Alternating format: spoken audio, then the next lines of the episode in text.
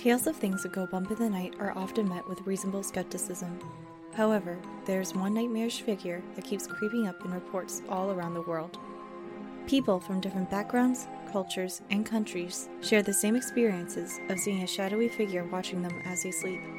Those who see these figures cannot move or breathe, as if they are paralyzed with fear. All they can do is watch as the figure creeps closer, attacks them, then disappears into the darkness.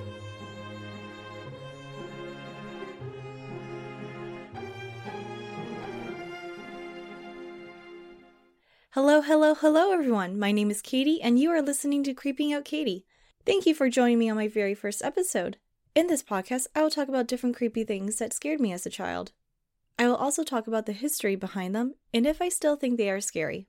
As you can tell from our little intro, today's creepy topic is the phenomena of shadow people. Like most children, I was afraid of the dark. I used a nightlight up until maybe middle school, but if I'm being honest, I have one now for my senior dog when she decides to jump off my bed in the middle of the night. When I was a child, I used to wake up and then believe I saw something move in the corner of my room.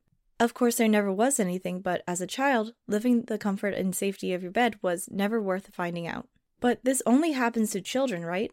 As an adult, you know there is no one else in your room, right? Today, we are going to talk about what victims of shadow people say they look like, what they do, what believers theorize what they are, and what psychologists say that they most likely could be. For now, relax, enjoy, and try not to get creeped out. According to author Hilda Hollis, shadow people are dark silhouettes with humanoid shapes and profiles that flicker in and out of peripheral vision. She says shadow people have been seen since the beginning of time, and thousands of people from around the world have reported sightings of these figures. At the corner of the room or at the end of the bed, shadow people would stand still and stare at their victims or attempt to jump on their chests and choke them. They are black, sometimes featureless masses that take humanoid or demonic shape. Shadow people seem to have the ability to walk through walls or other physical materials. They are supposedly attracted to negative energies with their victims, however, they could also be the ones that cause these negative energies. Either way, negative energy is believed to be the causation of many paranormal events. It is rare to hear shadow people speak or try to communicate with their victims. They seem to be aware of their surroundings and react if they catch their victim looking at them. There are different types of shadow people that we are aware of. The first type are black masses or peepers less human in form, but still of that general size. They are black masses of shadow that give off fuzzy and blurred impressions of a human figure. They are called peepers because they seem to be peeping at you from behind furniture or at the end of your bed. They are relatively harmless, but they still give their victims the uncomfortable sense of being watched. The next are human shaped shadow people. These make up a bulk of the shadow people sightings. They seem to be either naked or wear a dark cloak. Like the black masses or peepers, the human shaped shadow people seem more interested in watching us or at least feeding off our energy. Those who believe in shadow people say that these shadows are linked to hauntings, violent poltergeist activities, or even have caused death. One of the scariest shadows is known as the Hat Man. This entity is described as being very tall with a thin frame. Unlike other shadow people, the Hat Man appears in regular human form, seen with a black beard and a black suit, with a long black overcoat or cloak and a fedora shaped hat. Most of the time, it would not do anything except stare at you. If you see him, it is considered a bad omen. In some reports of the Hat Man, its victims say that they were terrified and they were unable to speak or move. After they wake up in the morning, they find out that someone they knew or loved tragically died. Not to spoil the series, but it sounds like some other dark omen I am planning talking about in a few episodes, so you should probably check it out, just saying. The final type of shadow people are the demonic shadow people with red eyes. The demonic shadow people are definitely the most dangerous of all the types of shadow people, and they should be avoided if possible. Many accounts state that these are the type of shadow people known to attack their victims, giving them a choking sensation. If you ever encounter them, it is best not to show fear.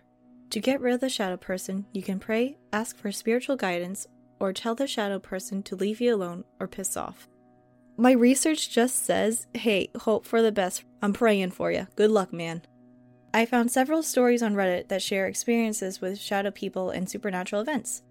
In the future, I would like to talk about real, not real, but you know, documented encounters. However, it's very different with shadow people. There's no physical proof if they were ever around, and we can only take the victim's story face value. For now, I would like to read some Reddit posts. I am going to start with this one from Mistress of Darkness. Shadow people, the man with the top hat talked to me. Ooh, that's interesting because they're not supposed to talk to you. This happened a few years ago. I was sleeping over at a friend's house and we went to sleep late at night. When I was asleep, I saw a tall, completely black silhouette enter the bedroom. It had a top hat, a coat, and looked like a male figure. At the side of the bed was a chair. He sat there and stared at me. I was sort of asleep, but not awake, neither in a sleep paralysis, and he started to talk to me. He asked some stuff. I asked some more, and he answered it. It was a long hour about five years ago, so I can't actually remember what we talked about. It looked like it was generally interested in me for some weird reason. Suddenly, a second shadow appears. This one was the black silhouette of a woman crawling. The hat man told me not to move or look at it, and it wouldn't notice me. He told me she was not good. The crawling woman then left, and at dawn, the hat man disappeared.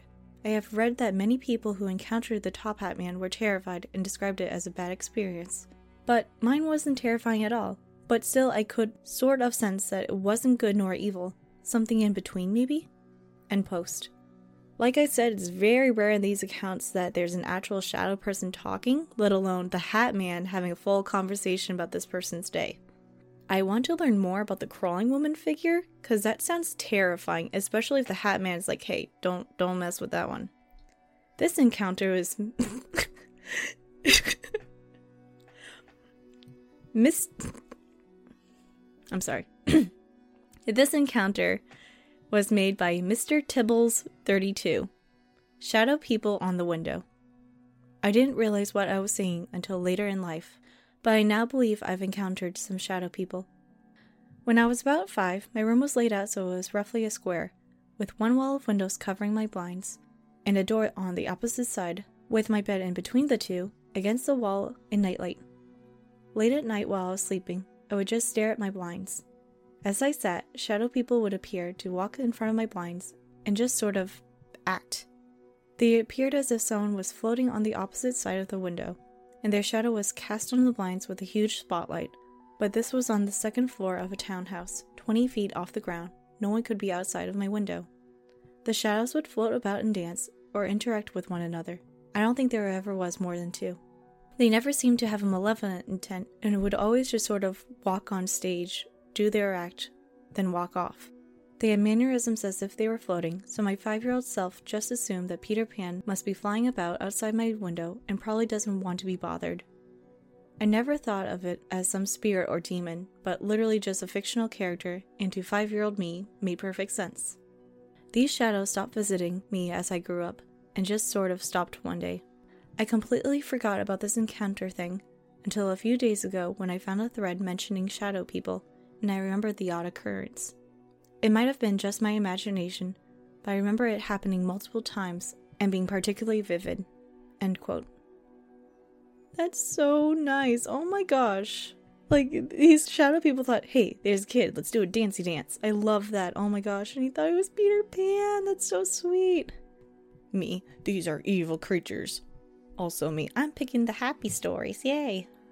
The most profound shadow people encountered comes from multiple people in the late 70s and early 80s.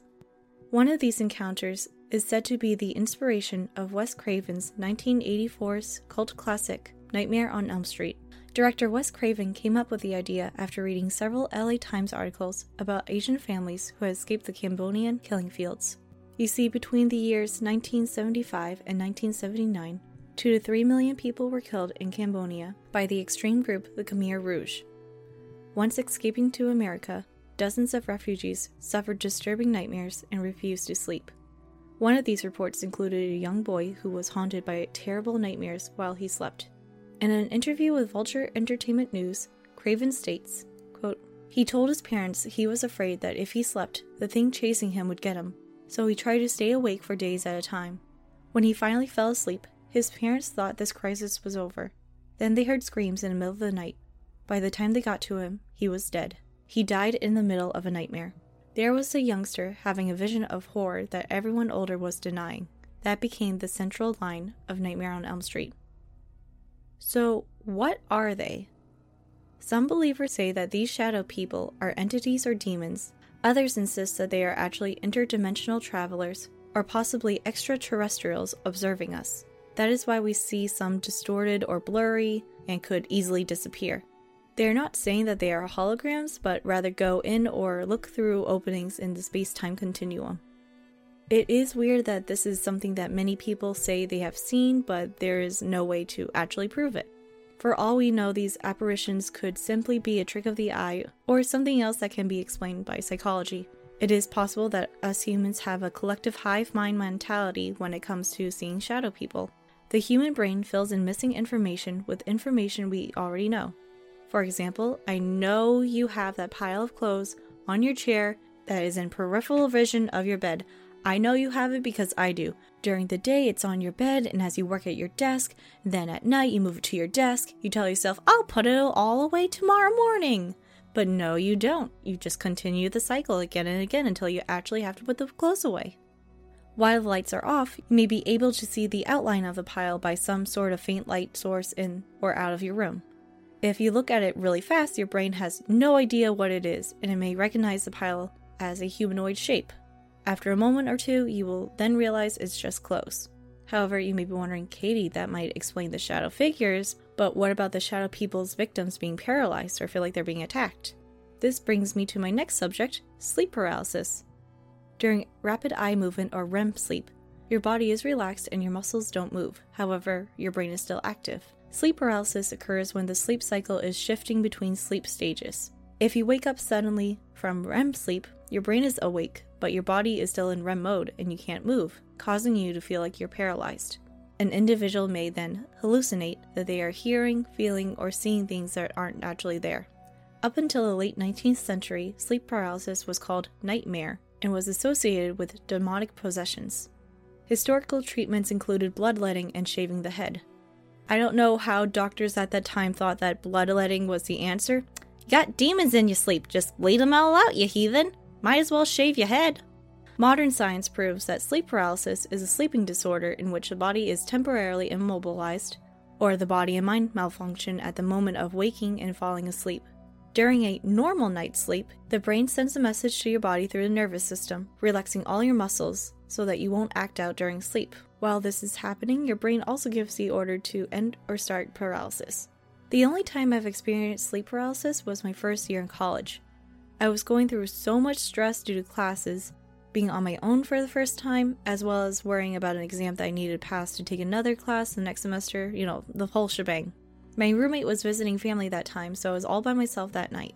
I remember waking up and not being able to move my body.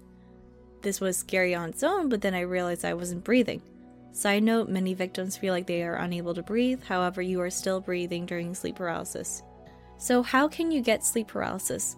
Well, it can be caused by several reasons. Sleep paralysis typically occurs when an individual has a lack of sleep, a medical problem, or high levels of stress. Some cases are caused by post traumatic stress disorder, or PTSD. This could explain why the survivors of the Cambodian killing fields had shared experiences with shadow people or sleep paralysis. Somnology, or the scientific study of sleep, is a growing and expanding field of science that can be hard to study. There is currently no prescribed treatment for sleep paralysis, but doctors suggest that making a regular sleep schedule with at least 7 to 8 hours of sleep can decrease the chances of sleep paralysis. Now, I no longer believe in shadow people or the monster under the bed or in the closet, not because I got older, but because I did research about the things that do not make sense to me. I believe that if we take time to learn, the world does not seem as scary or as unknown. But since the world is still unknown to us, I feel like I need to encounter the question whether or not shadow people are real. If they are real, who or what are they? Where they come from? Are they attracted to negative energies or the paranormal? Or do they bring the negativity wherever they go? We may never know, but until then, sweet dreams. Creeping Out Katie was brought to you by River Styx Audio and created by me, Katie Clark. For written transcripts, research credit, updates, and more, visit our website at riverstyxaudio.wixsite.com. If you enjoyed this podcast or any of our other podcasts, follow our Instagram and Twitter under Riverstyx Audio. Intro and outro song is Misconceptions by Mew. Background music Maestro Chakalel by Jess Gallagher.